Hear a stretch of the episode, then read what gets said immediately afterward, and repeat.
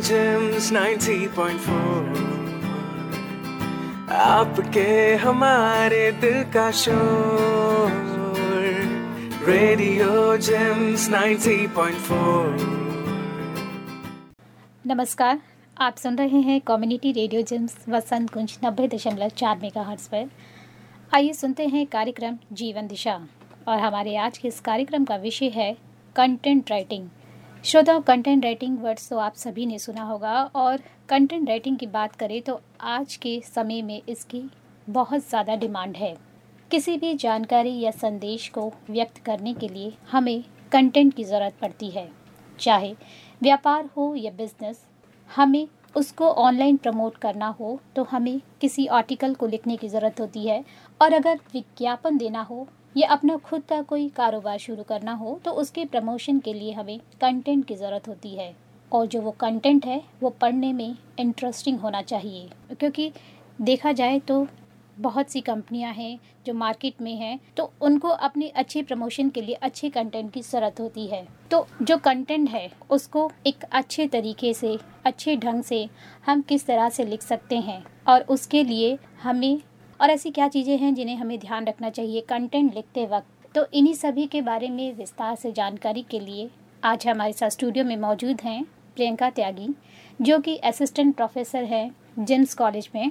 तो आइए उन्हीं से जानते हैं कंटेंट राइटिंग के बारे में। तो सबसे पहले तो प्रियंका त्यागी मैं आपका स्वागत करूँगी हमारे आज के इस कार्यक्रम जीवन दिशा में। आरती बहुत बहुत धन्यवाद आपका और कम्युनिटी रेडियो जिम्स का कि आपने मुझे यहाँ आमंत्रित किया इस कार्यक्रम के लिए। प्रियंका त्यागी मैम जो कि जिम्स कॉलेज में पीजीएमसी की टीचर हैं और भी जैसे कि आप जानते हैं कि जो कंटेंट राइटिंग है वो जर्नलिज्म में एक महत्वपूर्ण विषय है। जर्नलिज्म के दौरान भी बच्चों को कंटेंट राइटिंग के बारे में सिखाया जाता है। तो मैम, मैं सबसे पहले आपसे ये जानना चाहूँगी कि कंटेंट राइटिंग क्या है?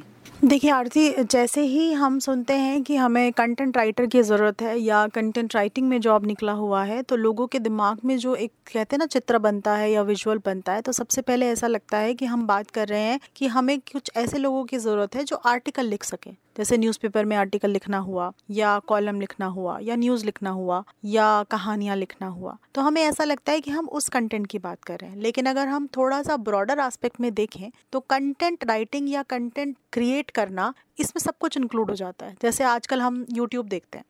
तो यूट्यूब पे जो लोग वीडियोस बनाते हैं, उन्हें हम कंटेंट क्रिएटर्स कहते हैं। इसका मतलब वो भी कहीं ना कहीं कंटेंट बना रहे हैं। या अगर हम ब्लॉग लिखते हैं तो वो भी एक तरह का कंटेंट है। वीडियो जब आप बनाते हैं तो उसके नीचे जो सब टाइटलिंग आप करते हैं, जिससे आप दूसरी भाषा में उसे पढ़कर समझ पाते हैं, वो कोई उसको ट्रांसलेट करता है और सब टाइटलिंग करता है, वो भी कंटेंट है।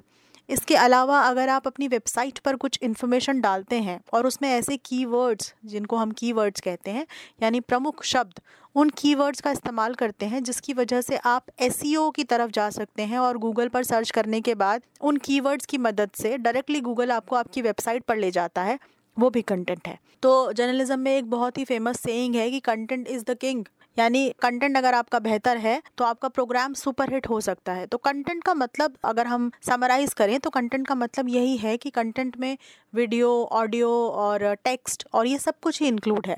तो अगर आप में काबिलियत है कि आप कुछ अच्छा लिख सकते हैं, कुछ अच्छा क्रिएट कर सकते हैं तो आप कंटेंट क्रिएटर या कंटेंट राइटर हैं।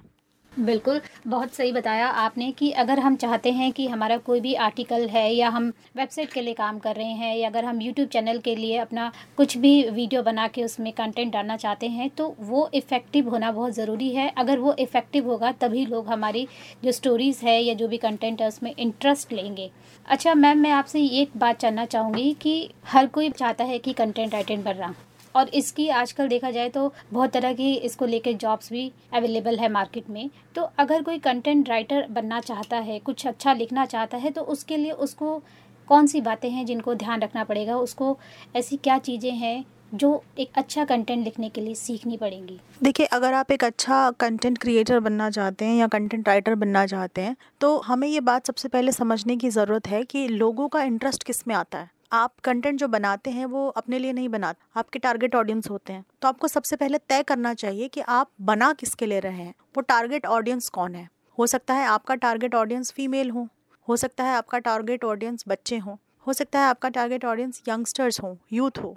तो सबसे पहले आपको जानने की ज़रूरत है कि आप क्रिएट किसके लिए कर रहे हैं, बना किसके लिए रहे हैं। उसके बाद आपको ये समझने की ज़रूरत होती है कि जिनके लिए आप क्रिएट कर रहे हैं या बना रहे हैं या लिख रहे हैं उनकी ज़रूरतें क्या हैं in terms of getting that content तो सरल भाषा में कहें तो आपका टारगेट ऑडियंस किस तरह के इश्यूज़ के साथ कनेक्ट करता है? जैसे यंगस्टर्स को बहुत कम मतलब होता है, बहुत भारी भरकम मुद्दों से। वो हल्के फुल्के मुद्दों के साथ थोड़ा ज़्यादा कनेक्ट होते हैं। या अगर हम देखें तो जो थोड़े मच्योर लोग होते हैं, जिन्हें हम पैंतीस के पार के लोग कहते हैं एज ग्रुप में, उनको अगर आप बहुत हल्का फुल्का कंटेंट देंगे तो वो उसके साथ कनेक्ट नहीं होते। तो सबसे पहले टारगेट ऑडियंस फिर उनका एरिया ऑफ़ इंटरेस्ट क्या होगा? और उसके बाद उस पर रिसर्च करके आपको प्रोग्राम या कंटेंट बनाना चाहिए। जैसे यंगस्टर्स बहुत लंबे चीज़ें ना पढ़ पाते हैं, ना देख पाते हैं। तो अगर आप उन्हें तीन पेज का कोई कंटेंट देंगे लिख कर तो वो ज़ाहिर तौर पर उसे नहीं देखेंगे, नहीं पढ़ेंगे। लेकिन अगर आप उनको कोई छोटा सा कंटेंट देंगे, क्रिस्प तो वो उसे पढ़ लेंगे।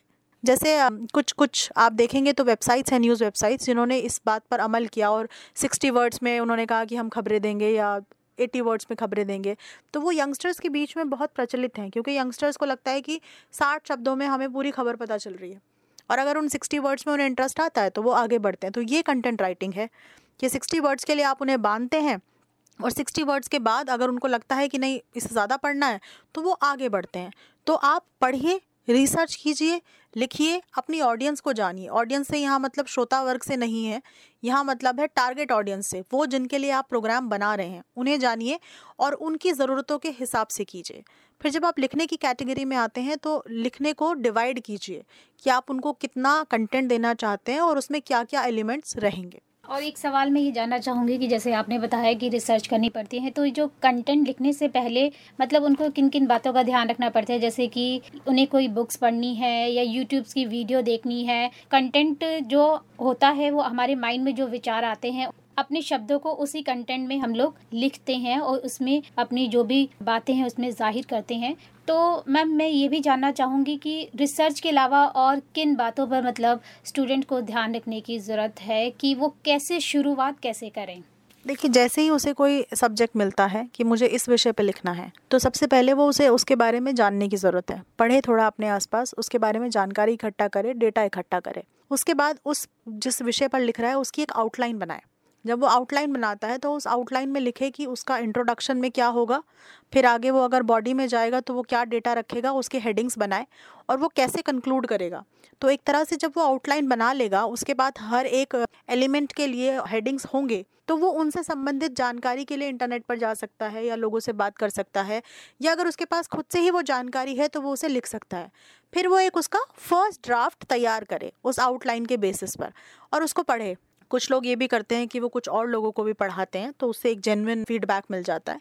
लेकिन वो पढ़े और उसके बाद अगर उसे लगता है कि कुछ एडिटिंग की ज़रूरत है या कुछ करेक्शंस की ज़रूरत है तो वो वो फ़र्स्ट राउंड के बाद कर सकता है। तो ज़ाहिर तौर पर जो सबसे इंपॉर्टेंट चीज़ है वो ये कि टॉपिक मिलने के बाद आप डेटा कलेक्ट कीजिए आउटलाइन बनाइए इंट्रोडक्शन में और बॉडी में और कंक्लूजन में आप क्या लिखने वाले हैं वो तय कीजिए। और ये इस पर भी तय होता है कि आप कंटेंट लिख किसके ले रहे हैं।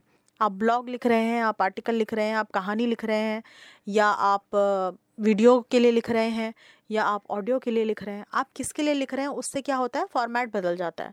तो फॉर्मेट के हिसाब से आपको आउटलाइन तैयार करके फ़र्स्ट ड्राफ्ट बनाना चाहिए। एक सवाल मेरा आपसे ये है कि जो कंटेंट राइटर बनना चाहता है तो उसके लिए कोई क्वालिफिकेशन है, या कौन से स्किल्स उसके अंदर होने चाहिए? कंटेंट राइटर अगर कोई बनना चाहता है तो क्वालिफिकेशन तो उसके लिए ये है कि जर्नलिज्म के कोर्सेज होते हैं। वो बच्चे ज़्यादातर कंटेंट राइटिंग में चले जाते हैं। इसके अलावा कुछ इंस्टीट्यूशन से कंटेंट राइटिंग में डिप्लोमा होते हैं। सर्टिफिकेट कोर्सेज भी होते हैं, जो कंटेंट राइटिंग में कराए जाते हैं। अगर आप ऑनलाइन प्लेटफॉर्म्स पे जाएँगे तो बहुत सारे ऑनलाइन प्लेटफॉर्म्स पर, जैसे कोर्सेरा और बाकी सब पर, भी आपको ऑनलाइन सर्टिफिकेट कोर्स मिल जाएँगे, जो कि काफ़ी अच्छे भी होते हैं। जिनसे आपको जो बेसिक निटिग्रिटीज़ जिसे हम कहते हैं न्यूआंसेस कहते हैं, वो हमें जानने को मिल जाते हैं कंटेंट राइटिंग के कि कैसे काम करना है और आपको क्या करना चाहिए। अगर कोई कंटेंट राइटिंग में जाना चाहता है तो दो तीन चीज़ें बहुत इंपॉर्टेंट हैं। एक, आपको पढ़ना अच्छा लगना चाहिए, आपकी आदत होनी चाहिए। दूसरा, आपको लिखना आना चाहिए, पसंद होना चाहिए। थर्ड, आप पढ़ेंगे तो आपकी वोकेबलरी स्ट्रांग होगी। देखिए, हम हमेशा ये समझते हैं कि जो हमारे दिमाग में है, वो हम लिखते हैं। लेकिन आपके दिमाग में अगर आप और कुछ ऐड नहीं करेंगे तो वो सीमित ही है। आप कितनी बार उसे आर्टिकल पर उतार पाएँगे, फिर वो रेपिटेटिव लगने लगेगा, क्योंकि आपके विचार जो हैं, वो ना बदल रहे हैं, ना उनमें कुछ ऐड हो रहा है, ना डिलीट हो रहा है। तो विचार लगातार एक जैसे लगेंगे तो वो आपको काम नहीं करेगा।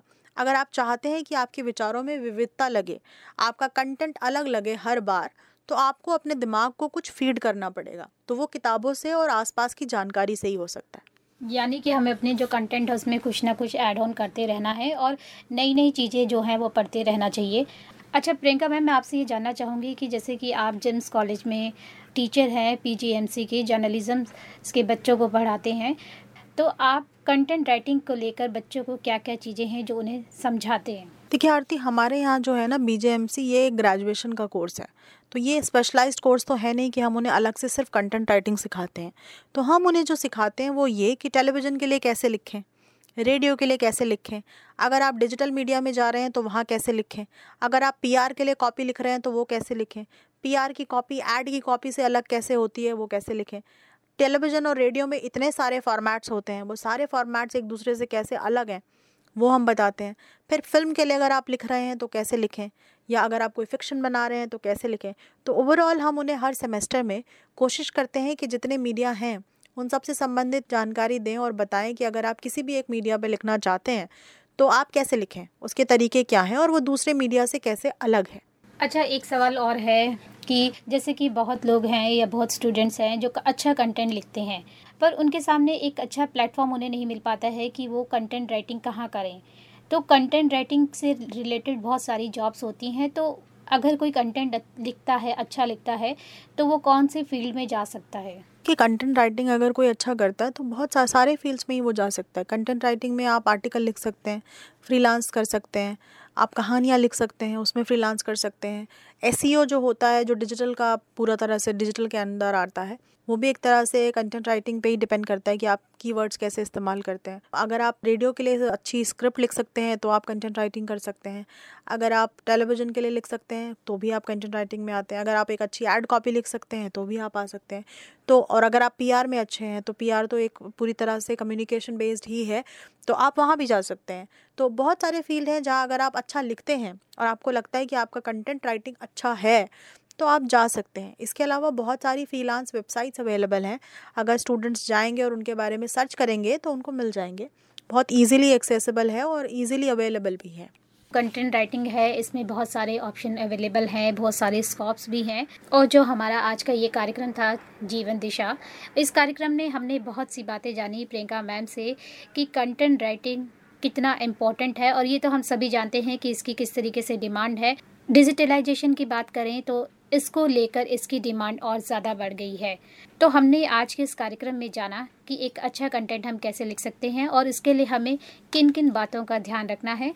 तो उम्मीद है हमारे जो कार्यक्रम सुनने वाले श्रोता हैं और हो सकता है कुछ स्टूडेंट्स भी हमारा ये कार्यक्रम सुन रहे हैं, उन्हें बहुत ही महत्वपूर्ण जानकारी मिली होगी कंटेंट राइटिंग को लेकर कि कैसे एक अच्छा कंटेंट लिख कर आप अपने जो लिखने की स्किल्स है उसको अच्छा कर सकते हैं और एक अच्छी जॉब भी पा सकते हैं। तो आज का ये कार्यक्रम हम यही समाप्त करते हैं। प्रियंका मैम, आप हमारे स्टूडियो में आए, आपने हमारे श्रोताओं को बहुत महत्वपूर्ण जानकारियाँ दी और यहाँ तक कि मुझे भी बहुत कुछ सीखने को मिला कंटेंट राइटिंग को लेकर। इसके लिए आपका बहुत बहुत धन्यवाद।